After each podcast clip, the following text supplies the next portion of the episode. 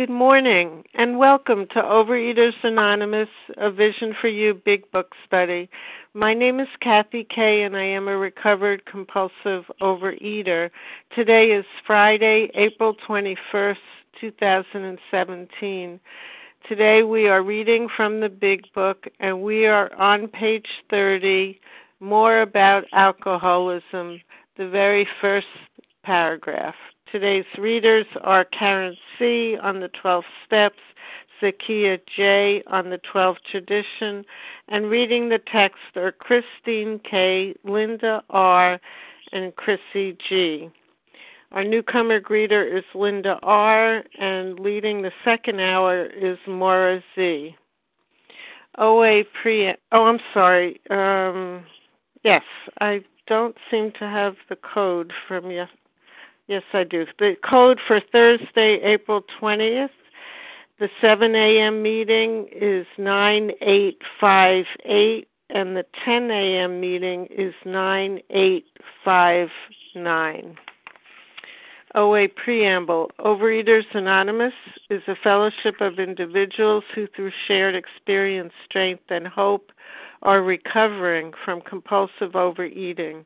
We welcome everyone who wants to stop eating compulsively. There are no dues or fees for members. We are self supporting through our own contributions, neither soliciting nor accepting outside donations. OA is not affiliated with any public or private organization, political movement, ideology, or religious doctrine. We take no position on outside issues.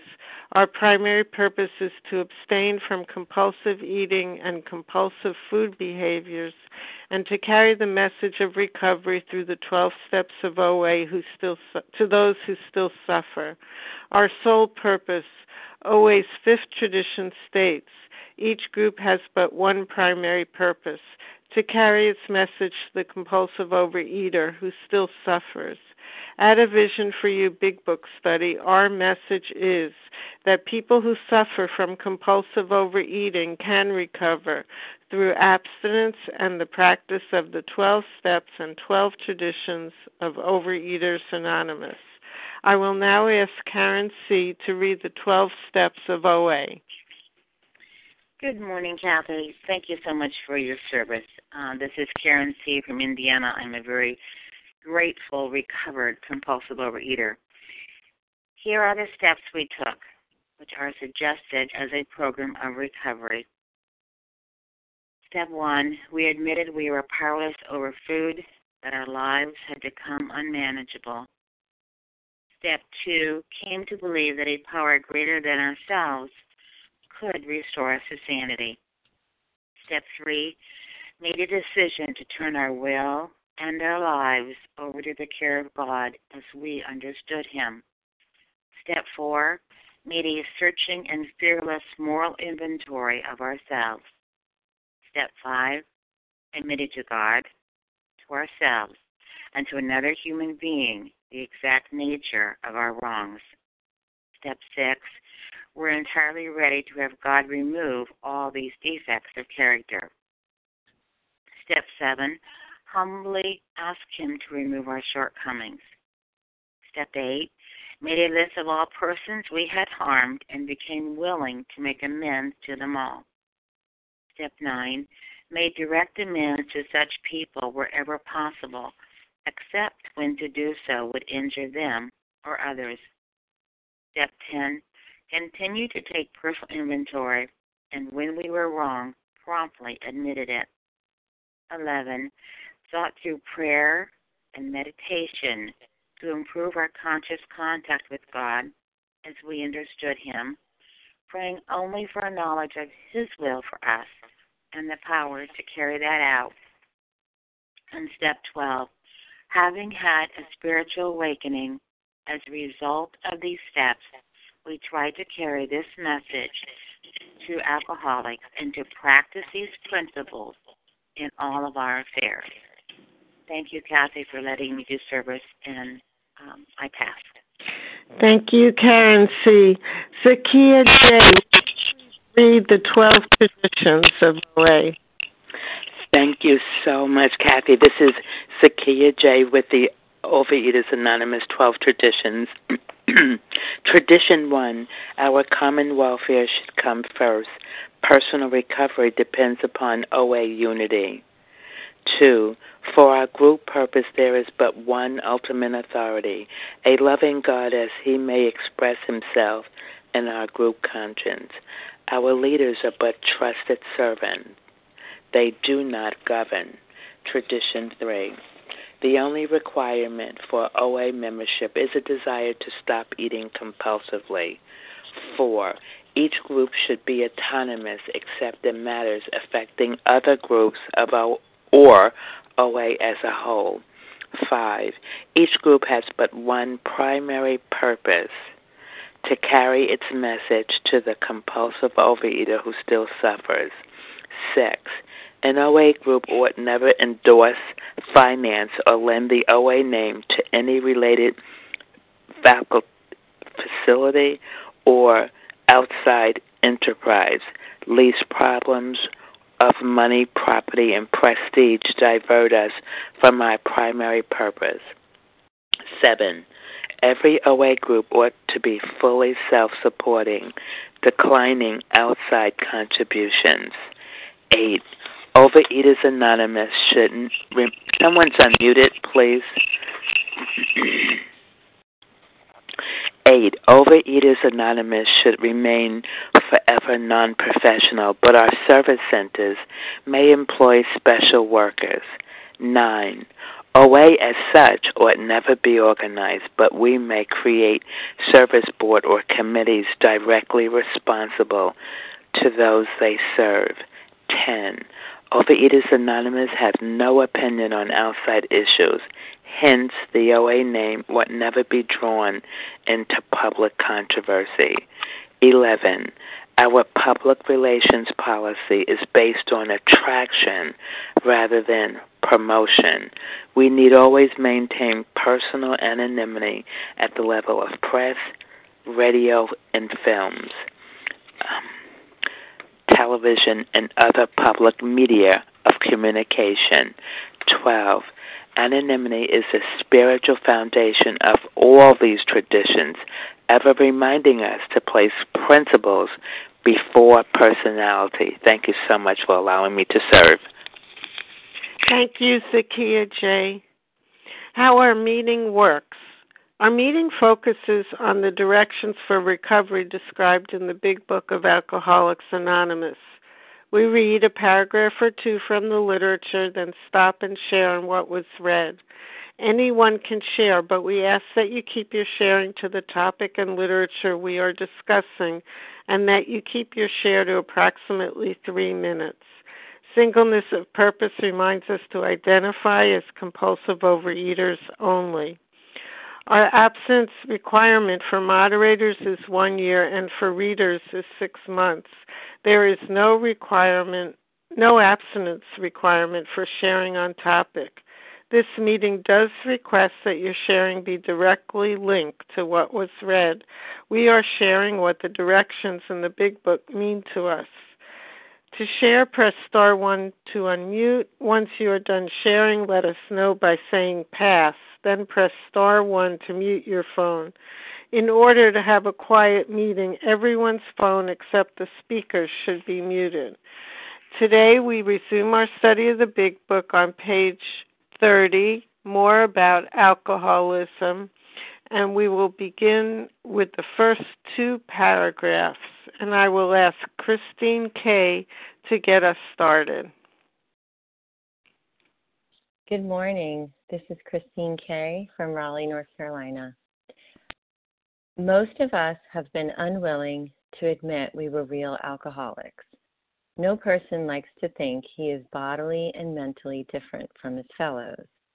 Therefore, it is not surprising that our drinking careers have been characterized by countless vain attempts to prove we could drink like other people. The idea that somehow, someday, he will control and enjoy his drinking is the great obsession of every abnormal drinker. The persistence of this illusion is astonishing. Many pursue it into the gates of insanity or death. we learned that we had to fully concede to our innermost selves that we were alcoholics. This is the first step in recovery. The delusion that we are like other people or presently maybe has to be smashed. Um, I'm going to set my timer. I'm Christine Kay from Raleigh, North Carolina, recovered compulsive overeater. And there is just, this is such an amazing paragraph. And I really prayed to say what would come from my heart and be of most um, use to other people that are suffering today.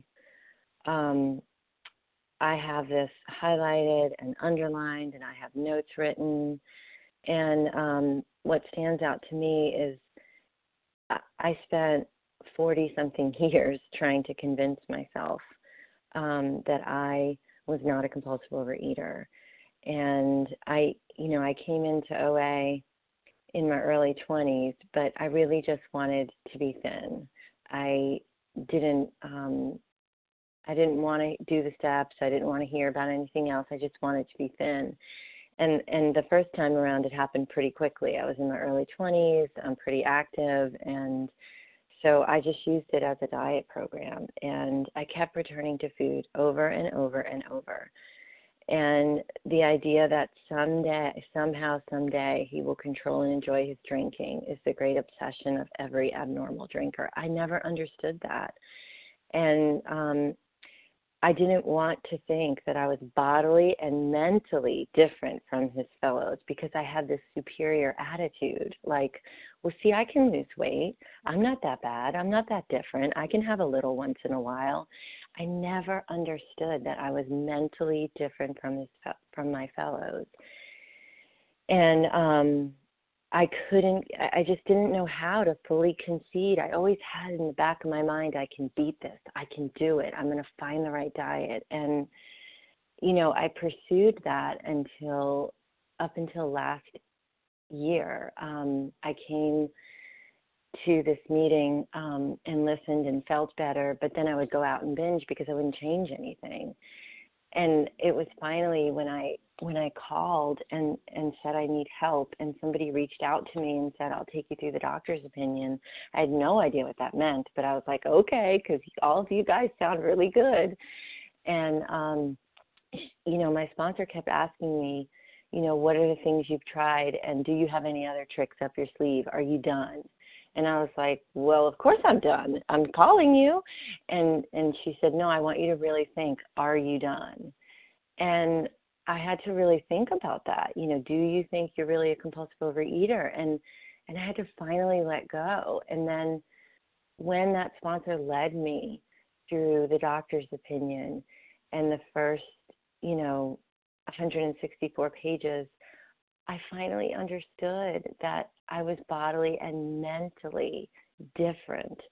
And uh, there was no controlling this this disease and um uh, I'm trying to stop my timer and and that's 3 minutes for me and I just want to say that I'm so very grateful for this program and the changes in my life have been nothing uh, short of amazing.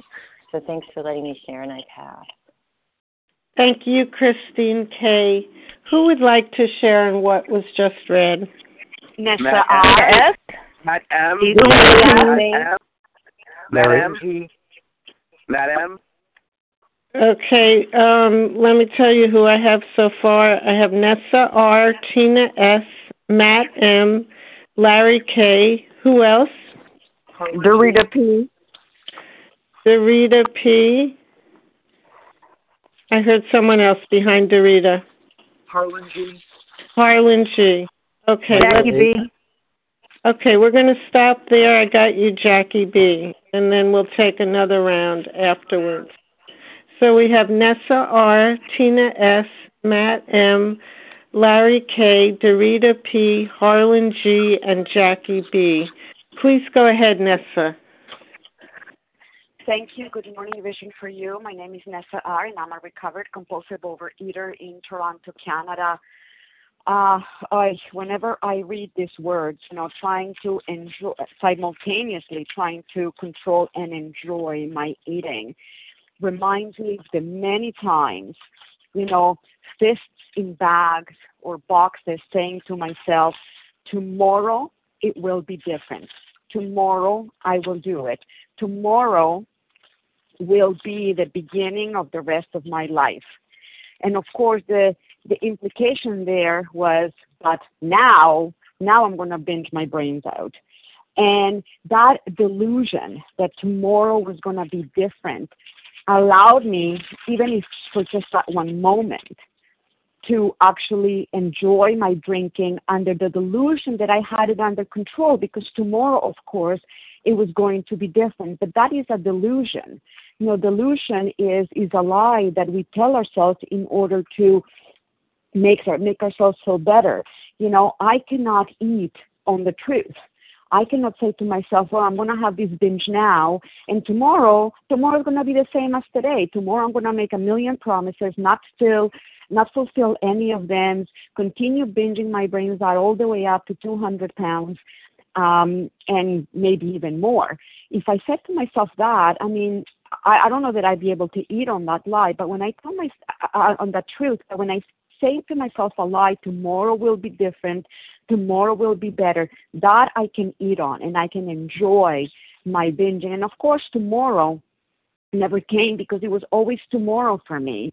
And that's why that delusion has to be smashed. And when I think about smashing something, I think about, I don't know, like a piece of pottery that I smash into like a very fine, fine powder so that it can never, ever, ever be put back together again.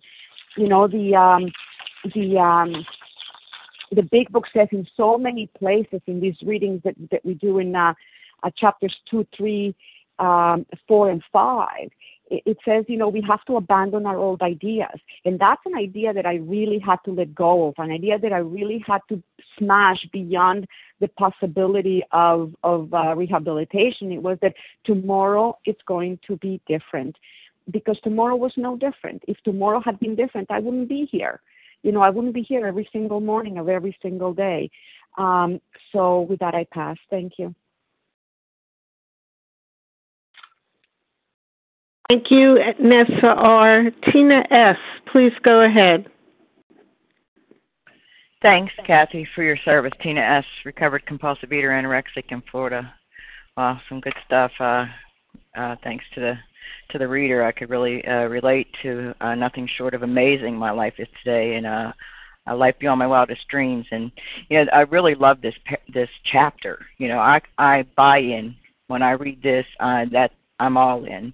You know, and and I like that it talks about you know because my career was certainly characterized by countless, too many to count, vain attempts to eat like a normal person. You know, and and also you know it's it's just amazing to me when i tried to control my eating there was no way i can enjoy it you know and when i enjoyed it there's no controlling you know and and you know i i am i am no different i am definitely an abnormal eater you know and and the insanity was certainly there you know, um, I I I welcomed the uh, going to the psychiatric ward. You know, when I got there, I wasn't so happy. You know, and I thought, well, you know, maybe I'll try this OA thing.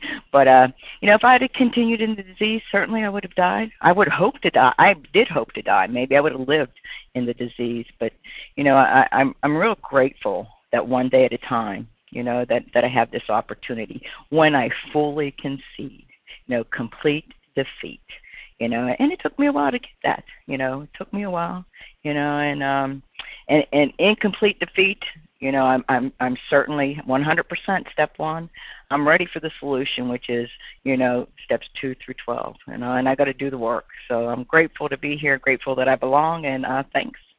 That'll pass.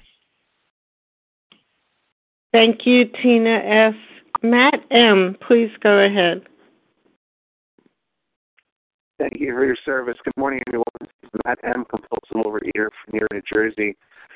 The idea that somehow, someday, he will control and enjoy his drinking is the great obsession of every abnormal drinker. For me, I, I have a lot of weight to lose, but I always thought that I can find the perfect diet or find the one way, some diet guru or some place to go where I can lose the weight and still continue eating compulsively. I didn't want to admit that I was a compulsive overeater because that would mean I'd have to give up everything I used to love to eat. But did I really love to eat all that stuff? Because after the first bite, I really tasted the food anyway going down, until it was all gone. And when it was gone, my stomach was full and sick to bursting. I didn't taste the food. So, but I forget in my mind, my mind told me, "Oh, it'll be it'll be better next time. You'll enjoy it next time." And I never did, never do. And um I didn't like to concede to my innermost self that I was compul- a compulsive overeater, but I do now. So that is the first step towards my recovery. I'm working with a sponsor and trying to get through these steps so I can get recovered. And it's not easy because the food is calling to me right now. It wants me. It wants me back. It wants me to go back into its embrace, like it's like a lover. Like it says, I heard someone read before a, a letter from your addiction, and it's true. It wants to take everything good for me. It wants to take my life. It wants to take my friends, my family, my everything. And I know that nowhere, not, since I'm like a real compulsive eater, I never will ever gain control over the food. There's certain things I have to leave out of my life forever, and it sucks because sometimes my brain tells me you need this food, you need to go back to eating this, and I really don't. Believe me, I've I've ruined myself on food. I've had my chance to eat every single thing in the book. I've done it. I've tried everything, everything under the sun. I don't need to try it again. And I'm just grateful that you know I know that if I can if I continue down the path and go back to the food, my life will get worse, never better. It says at the bottom. And I'm just glad that I don't have to do that today. I don't I don't have to get worse. I can start to get better. And with that, I'll pass. Thank you, Matt. Um, Larry K., please go ahead. Thanks, Kathy. Can you hear me okay? I can, thanks. Okay, great. Larry K., recovered compulsive reader from Chicago you know, um, you can be a smart person, but still be utterly delusional. That was uh, an interesting concept for me to get, and because to be delusional is just simply to misconceive, to misinterpret, to just misunderstand. And our, our frame of reference is skewed. Mine was. And, you know, even Einstein, he changed the world by suggesting that one's frame of reference the frame of reference of the observer, where I stood as a compulsive reader when I came here, that frame of reference, that changed my reality. And Einstein asked, you know, he said he had this experiment. If you were on a train moving at a consistent rate of speed, and from and from your open window you let a stone drop into the embankment, you would notice that it descended in a straight line. Yet if you were someone not on the train you know, on the embankment watching the very same action, someone watching from a footpath outside the train, you would see the stone fall in a curving motion, in a parabolic curve, he called it. Whose reality was right? Both. Einstein said both realities were right because both each person viewed it from their own frame of reference. So the observer, where the observer stands, so, where are you standing? Are you on the embankment watching someone else do the actions, take the steps? Then, just the very nature of what you observe, not having experienced it, your reality is correct. It's true to you. Not going to get you recovered, but it's true. Yet, someone who has crossed the bridge to this recovered state, they also see it in a different manner because their frame of reference is different now. They've been changed by the grace of God, I've been changed. Doesn't it's not a judgment of who if you're on the train, are you better than the person on the embankment that sees it from their frame of reference? No, not at all. There's no moral judgment in that. But rest assured, my frame of reference, sitting on the sidelines, it was true to me. What I saw was my reality. And so I continue to do what I always did, and I continue to get what I always received. And that wasn't recovery once I got on the train, so to speak, and I crossed the bridge, that God did that for me, my frame of reference is different now. I've experienced something different. Both our frame of references are true, they're our, our reality, but the actions change that. With that, I'll pass. Thanks. Thank you, Larry K. Uh, Dorita P., please go ahead. Thank you. Thank you so much for your service. My name is Dorita P. from Cleveland. I'm a compulsive overeater, and really grateful to be here. Um, I want to welcome the newcomers. Uh, you're the most important people here on the line. Um, yeah, uh, most of us were unwilling to admit we were re- real alcoholics, real compulsive overeaters. I, um, you know, I, I had a little problem when I first came in back in 1999. I had a little problem with the word um, compulsive overeater. I guess I, I guess um, in the back of my mind, I I knew what it meant, but I was acting as if I didn't know what the word meant or that it wasn't me. Um, but so uh, I had a problem with, like I said, the word compulsive overeater, and that the problem is a disease or illness. I had problems with all the with with all of those terms, but you know, I said, okay, well, whatever you all call, you know, not being able to stop eating, that's me. Um, and um, so I'm just uh, grateful. And uh, this idea that somehow, someday, we will control and enjoy our drinking was the great obsession of every abnormal drinker. Yeah, that was me with my diets. You know, I knew that my diets were temporary, so I knew that I could uh, always uh, go back. Um, and it was it was crazy because um, I would go on these diets and lose the weight and be baffled that I gained the weight back after the diet. Well, you know, if I stop eating something, if I eat salads and broccoli and stuff like that, um, to lose the weight, um, and then and then I start eating chocolate and ice cream and cake, uh, you know, of course I'm gonna gain the weight. But for some reason, I, you know, it was it was like baffling to me when I would gain the weight back because I would, you know, make vows to myself that this time I'm not going to gain the weight back. So I'm just really grateful. I I know I'm a compulsive overeater, and you know, for me, is and I'm sure for all of us who are recovered that, you know, it's freeing. It's very freeing. You know, I know what I am. I know what I can eat. I know what's not good for me to eat, and I'm grateful that now I know before I didn't know. Um, I shared earlier in the week that I broke my foot, so I'm I'm laying up here with my foot elevated. You know, I'm I'm you know I had to come to realize or come to accept that I am disabled. But I just want to say that um, you know, as far as the food goes, my food is good. In fact, my food may be even better now. Um, but I'm grateful. You know, I have people calling and what can I bring you? You, you know, my family are, you know, I come from a family of compulsive overeaters. So when somebody gets sick, you know, the first thing they want to bring you is food. And I said, well, no. Uh, well, they they're like, well, what are you eating? I said, you know, I'm grateful that I'm able to eat the same food that I've been eating. I said, my mom is, you know, going back and forth to the grocery store for me. Thank, thank you. And so with that, I'll pass. And thank you for the newcomers being here. Take care. Thank you. Thank you, Dorita P. Harlan G., please go ahead. Thank you very much, Kathy, and thank you to Team Friday for making this great meeting so possible. Um, I'm Harlan G. I'm a recovered compulsive overeater in Scottsdale, Arizona. And from the moment I was born, the world looked at me and I looked at the world and the world looked at me and wondered, why in the name of God is this boy eating so much? And I looked at them and wondered, why, how, in the name of God, can these people avoid eating so much?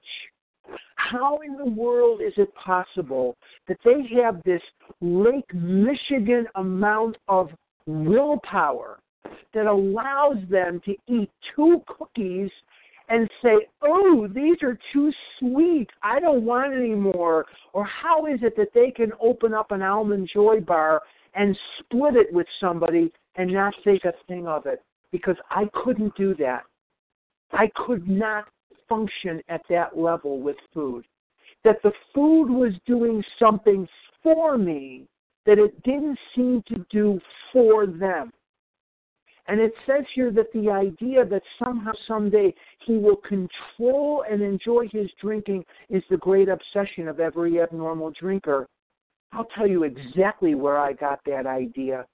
from every adult, every doctor, every dentist, every parent of a friend, every teacher, every everybody in my environment told me that once I got down to a certain weight, I would be fine. And in my mind, the word fine meant that I would not have to think about food or control my food or worry about how much food I was eating ever again. That's what I mistakenly conceived that they were telling me. The persistence of this illusion. What's an illusion? Illusion is a delusion. It's a mirage. It's something that appears real but is not. It's astonishing. Many pursue it to the gates of insanity or death. I pursued it to the gates of insanity or death. I was 335 pounds as a senior in high school. By the time I graduated college, I was 600 pounds, and I was to get heavier than that. We learned that we had to fully concede to our innermost selves that we were alcoholics. What is an alcoholic? What is a compulsive overeater? We hear that term every day. A compulsive overeater is a human being afflicted with a permanent allergy to certain foods, and that allergy is an adverse abnormal reaction causing an actual physical craving for more of the same, and a twist of the mind that when the emotions build up, will drive me irresistibly against my will into the arms of that food, which I admit is injurious, but I cannot tell the truth from the false. And this allergy of the body is arrestable through the cessation of consumption, and the and the mental twist is only only um, able to conceive, excuse me, not conceive, is only able to, I'm able to function with it. I'm not thinking clearly this morning. I'm on my way to Little Rock, Arkansas to do Big Book. It's only, it's only relievable through a That's spiritual time, experience, spiritual awakening as the result of the steps, and my ability to absorb the doctor's opinion will mark the urgency with which I will work the rest of the steps. And with that, I'll pass. Thank you.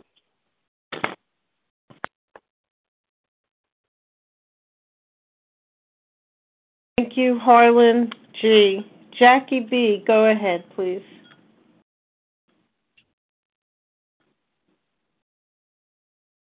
Press star one, Jackie.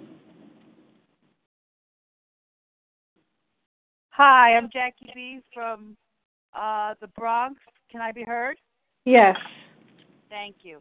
Um, hi, I'm a compulsive overeater and recover recovered today, one day at a time.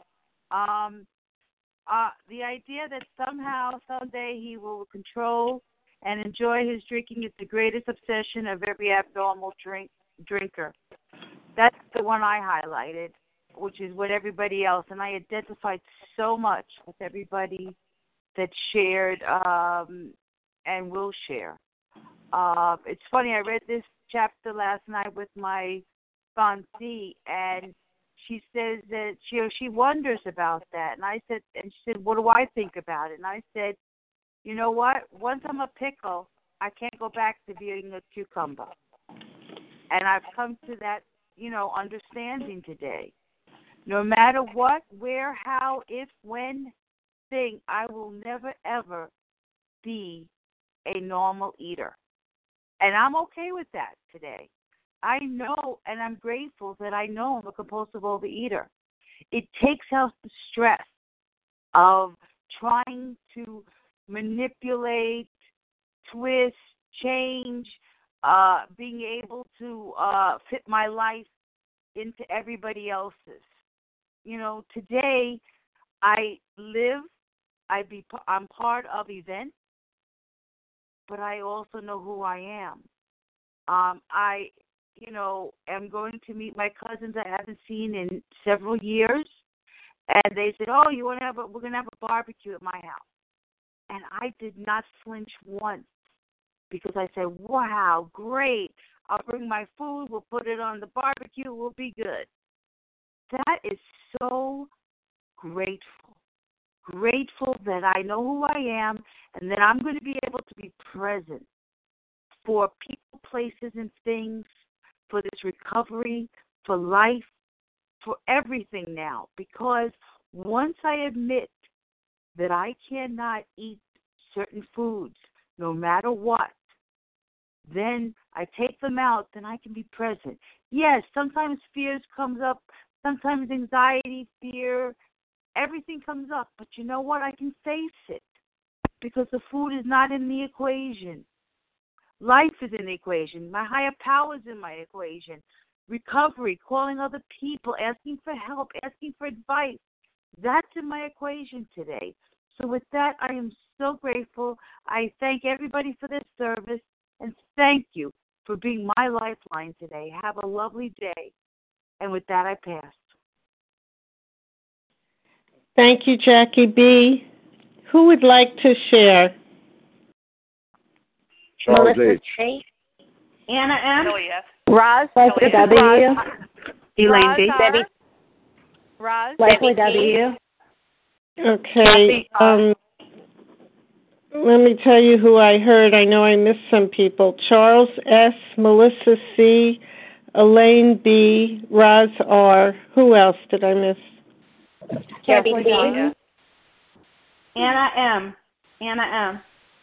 Okay, I heard somebody with the last name starting with P. Who was that? Is it Debbie T? Debbie T. Okay. Yes. Okay. Kathy R. Okay. Anna M. I have you, Anna. Um, okay. W. Here's who I have Charles S., Melissa C., Elaine B., Roz R., Anna M., Debbie P., and Kathy. What was your last initial, please?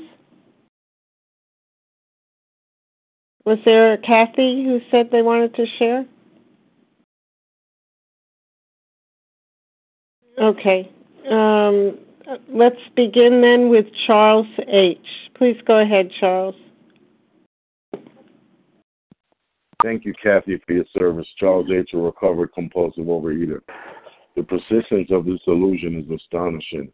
Um, my drinking career has been characterized by vain attempts to prove we could drink like other people.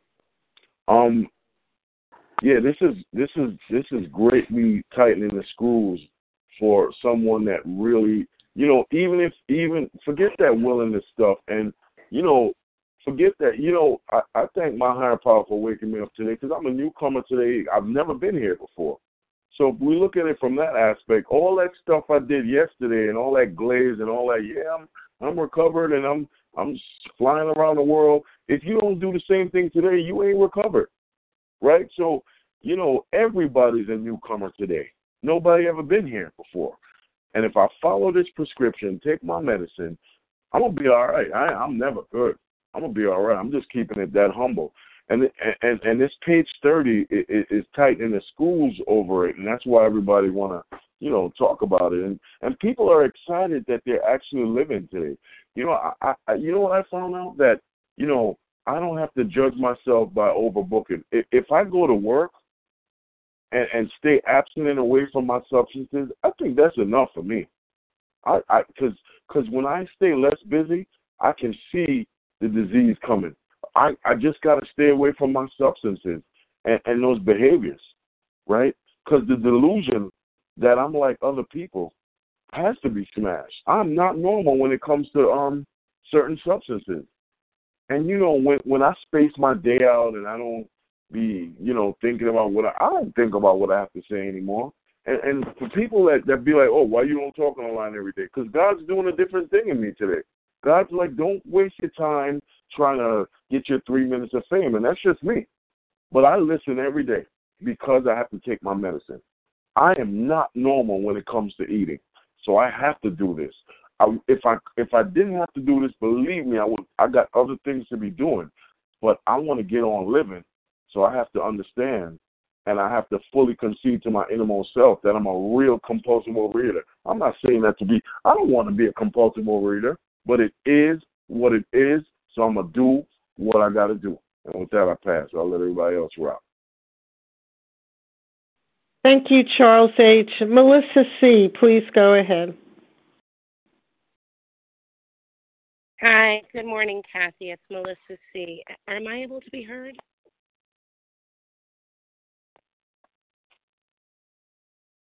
Yes, Melissa. Oh, okay, thank you. Um, yeah, Melissa C. Recovered compulsive overeater in New York, and um, you know, yeah, when I when I read this, it's no, I did not want to be different from others. You know, I, I always felt different and apart from. You know, I'd see my weight though as the obstacle. You know, that was the um that was the visible visual mark that I was different, you know, and in my mind less than and noticeably flawed, you know, and um I certainly couldn't hide this from myself or others, you know. Um my 300 pound plus body was the cause of all my problems, you know, and that's what I thought.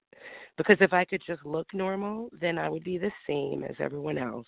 Um you know, I didn't know or want to know that I was different mentally. You know, um no wonder I made diets, my god. You know, cuz if I could stick to a diet like everyone else, then I could get thin like everyone else and I can control and enjoy my eating like everyone else, or, so I thought, you know. And the other thing that grabbed me was the word vain, you know, the the countless vain attempts. And you know, vain has two meanings, you know. And and for me, here they both apply. You know, one vain is excessively obsessed with the appearance of things, a high opinion of an appearance, or obsessed with what something is worth. And um and the other meaning of vain is producing no results. You know, so my in my attempts they were the embodiment of my vain self. You know, I was focused on my looks and appearance, um, and that had no result. You know, so every diet that focused on getting me to look, um, my appearance to be fixed, um, was vain. And and every diet that I went on was vain because it didn't work. You know, and so um, what I really had to come to accept was my mental difference. That that and the diet never fixed your brain, you know. And um, so what I needed was a transformation. I needed my brain refixed. I needed a um a new personality. And um, thank you. So glad to know that. With that, I'll pass.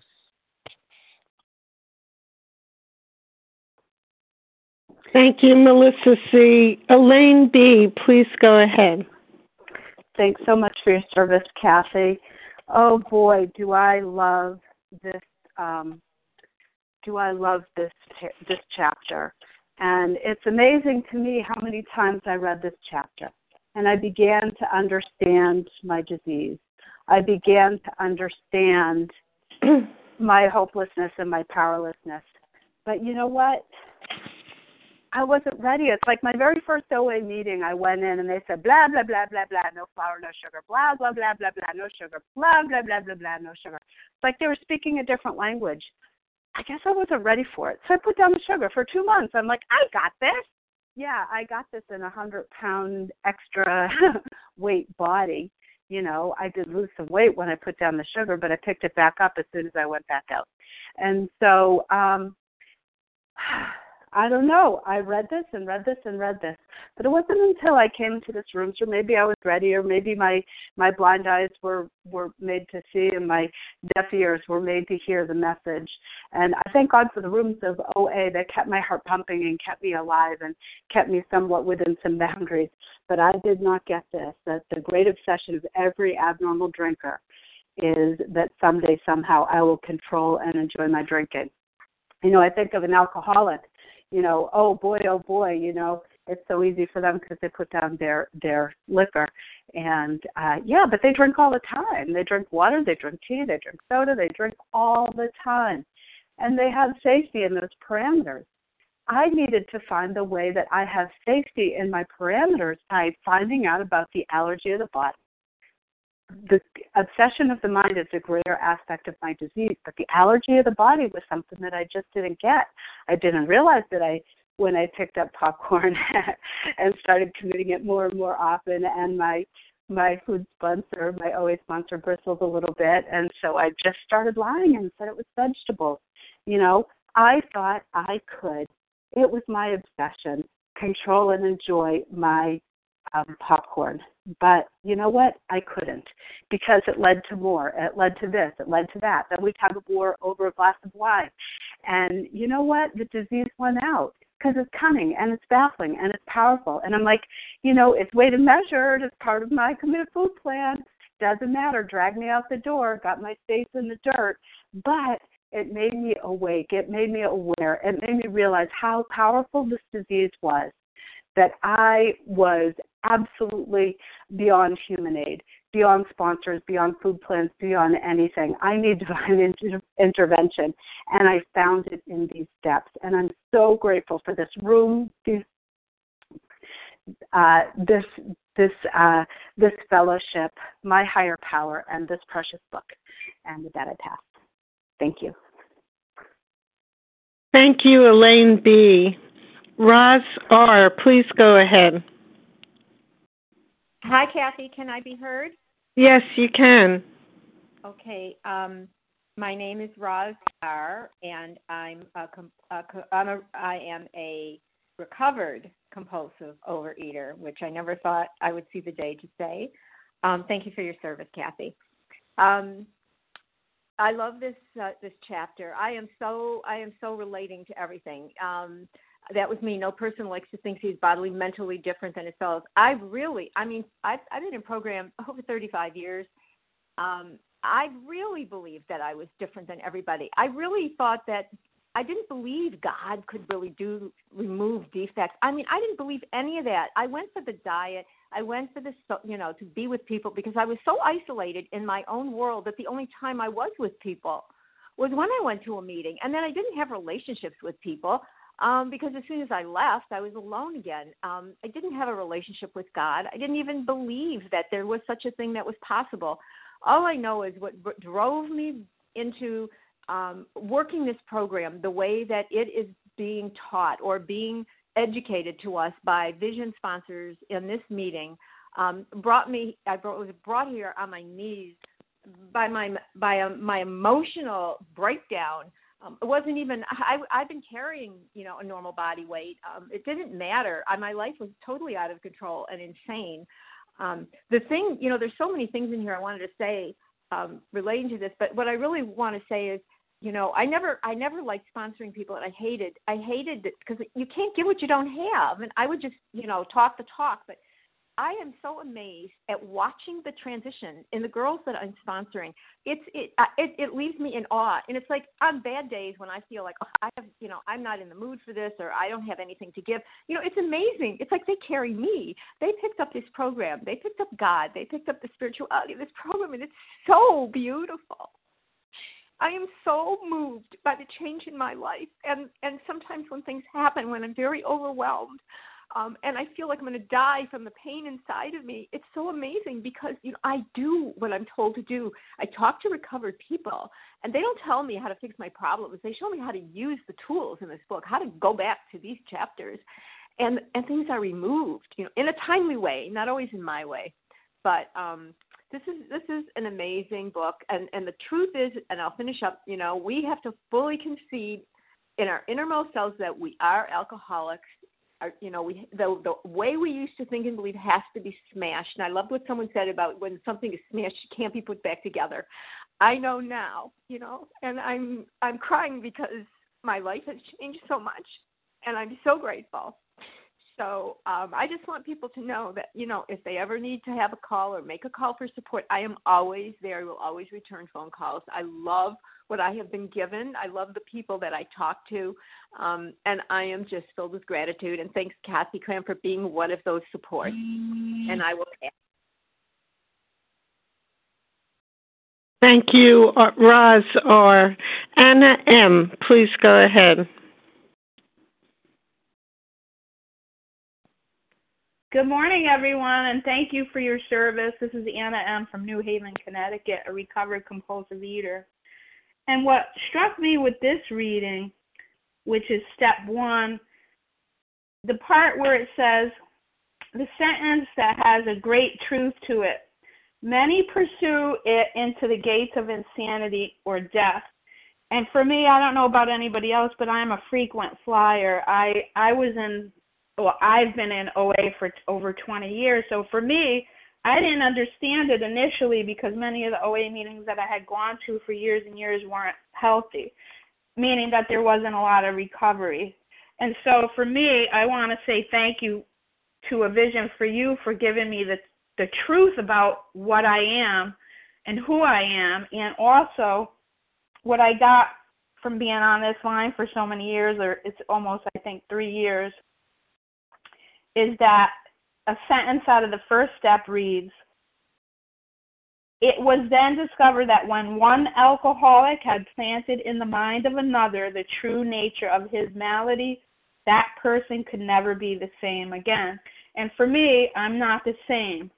The delusion that we are like other people or presently maybe has to be smashed. So, you know, I want to just say thank you to everybody on this line, even the people that don't share, don't get a chance to share that. You're, we're all here, and this is just the truth about what I am. And I'm very grateful for that awareness today because, you know, I could have died from this disease multiple times, but thank you, God, thank you, God, and thank you, God. I'm still here, and I appreciate everyone. And so, with that, I, I'll pass. Thank you so much. Thank you, Anna M. Debbie P., please go ahead. Good morning, Kathy. Thank you so much for your service. And it's uh, Debbie T. as in tree. Oh, sorry, Debbie. Oh, no worries. Don't apologize. Um, so good morning. Good morning, family. And man, are you guys bringing it this morning? I'm able to jump out of my seat. Um, step one, this is it. Um, I, uh, for years, in my experience with this, I, I just wanted to eat normal. I, I didn't care how much I weighed at that point.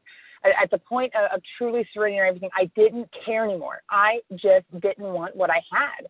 Um, I I didn't understand it. I didn't know why I was binging. I researched for ever. I mean, I've spent so many hours and so many much money on books and what do I have? Why do I have it? What is going on?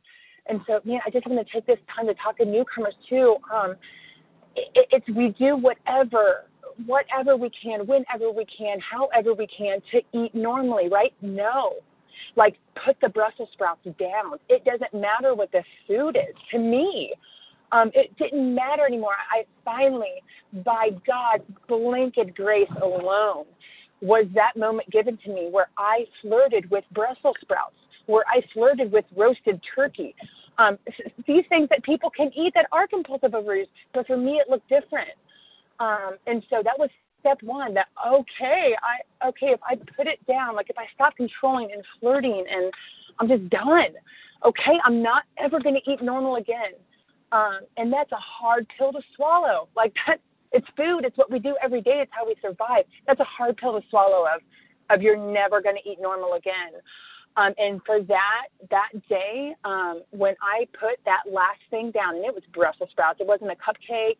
Um, it wasn't a big tub of ice cream. It was Brussels sprouts. That I could give everything I could to this program, give everything to, that I could to God, and like like the couple shares this morning there's freedom. And I know newcomers, it doesn't look like it because you're like, what? If I can't eat normal for the rest of my life, that's not. There is freedom because I no longer have to control. I no longer have to flirt. Um, my food is my food and it's, it's nutritious, and I move on in service. I move on in loving my children. I move on in serving others, um, loving my family. They get me back. Um, and I don't have to um, have those tears anymore of I'll never be a normal eater again. Um, because that's a hard pill to swallow, God comes in. I just had to take step one. I had to put it down. I had to understand that the allergy, that I didn't get to pick this. Um, I gave step one, and that was it. The rest of it is God. Um, the rest of it, that like if I could speak in, it's not that hard. The rest of it, once you truly understand um, that allergy and that mental twist um, in a way that it doesn't matter what it looks like. Like, don't uh, try to understand the process of it, like some people say. Just give it up. Um, God comes in and takes over what you cannot do. Um, in, in my life and in my that's what's happened to me and, and so i can only speak that out and say man it, it, it can happen to you too Um, so you know, I don't know where my time is. I'm sorry, but you know, um, Time. I, okay. Ah, thank you so much, guys. I love you all. Have a beautiful day. Without a pass. Thank you, Debbie T. And our final share will be from Kathy R. If you could take two minutes, Kathy, that would be great.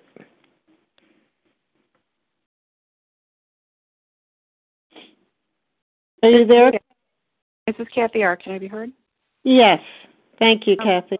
Great. Glad I squeaked in on this Friday. Um, thank you for everybody sharing. I'll keep it very brief. I just wanted to say when I always read this part of the big book, I never have a problem. I for my very first meeting many, many years ago, I never ever balked at the term compulsive overeater. I identified it immediately. I understood I was one of us. I had no doubt in my mind. Where I went wrong was I didn't think I needed to do the solution the same way the rest of you did. I thought I could pick and choose. I thought I could make this a cafeteria plan. I thought I could go to meetings, which I did, and I got a lot of physical recovery. I thought I could have a sponsor, take out a sponsor when I wanted to, do it what I wanted to, how I wanted to, not take advice necessarily. Um, what that got me was a lot of weight loss very quickly and uh, not much else. And my recovery was not on a solid foundation. Fast forward um, 25 years of relapse, and I'm back. And I'm very grateful. My sponsor this time, um, I decided to listen to her. And one of the things she did was give me this phone number. And this has become a daily practice for me, calling into both meetings and listening and hearing what the real recovery is and following the steps, working the steps, working through the big book, taking on, um, you know, I have a sponsee. I have I have a different approach to my recovery today, and for that I'm very grateful. Thank you all. Thank you, Kathy R. And now it's time to close this first hour of the meeting. Thank you, everyone who has shared. Please join us for a second unrecorded hour of study immediately following closing. The share ID for today's 7 a.m. meeting, April 21st, is 9862. We will now close with the reading from the Big Book on page 164, followed by the Serenity Prayer. Uh, Linda R., would you please read A Vision for You? Our book is meant to be suggestive only. Yes, Kathy. Good morning. This is Linda R., recovered in South Florida. Thank you for your service. Our book is meant to be suggestive only. We realize we know only a little. God will constantly disclose more to you and to us. Ask Him in your morning meditation what you can do each day to the man who is still sick. The answers will come if your own house is in order. But obviously, you cannot transmit something you haven't got. See to it that your relationship with Him is right, and great events will come to pass for you and countless others. This is the great fact for us. Abandon yourself to God as you understand God. Admit your faults to Him and to your fellows. Clear away the wreckage of your past. Give freely of what you find and join us. We shall be with you in the fellowship of the Spirit, and you will surely meet some of us as you trudge the road of happy destiny. May God bless you and keep you until then.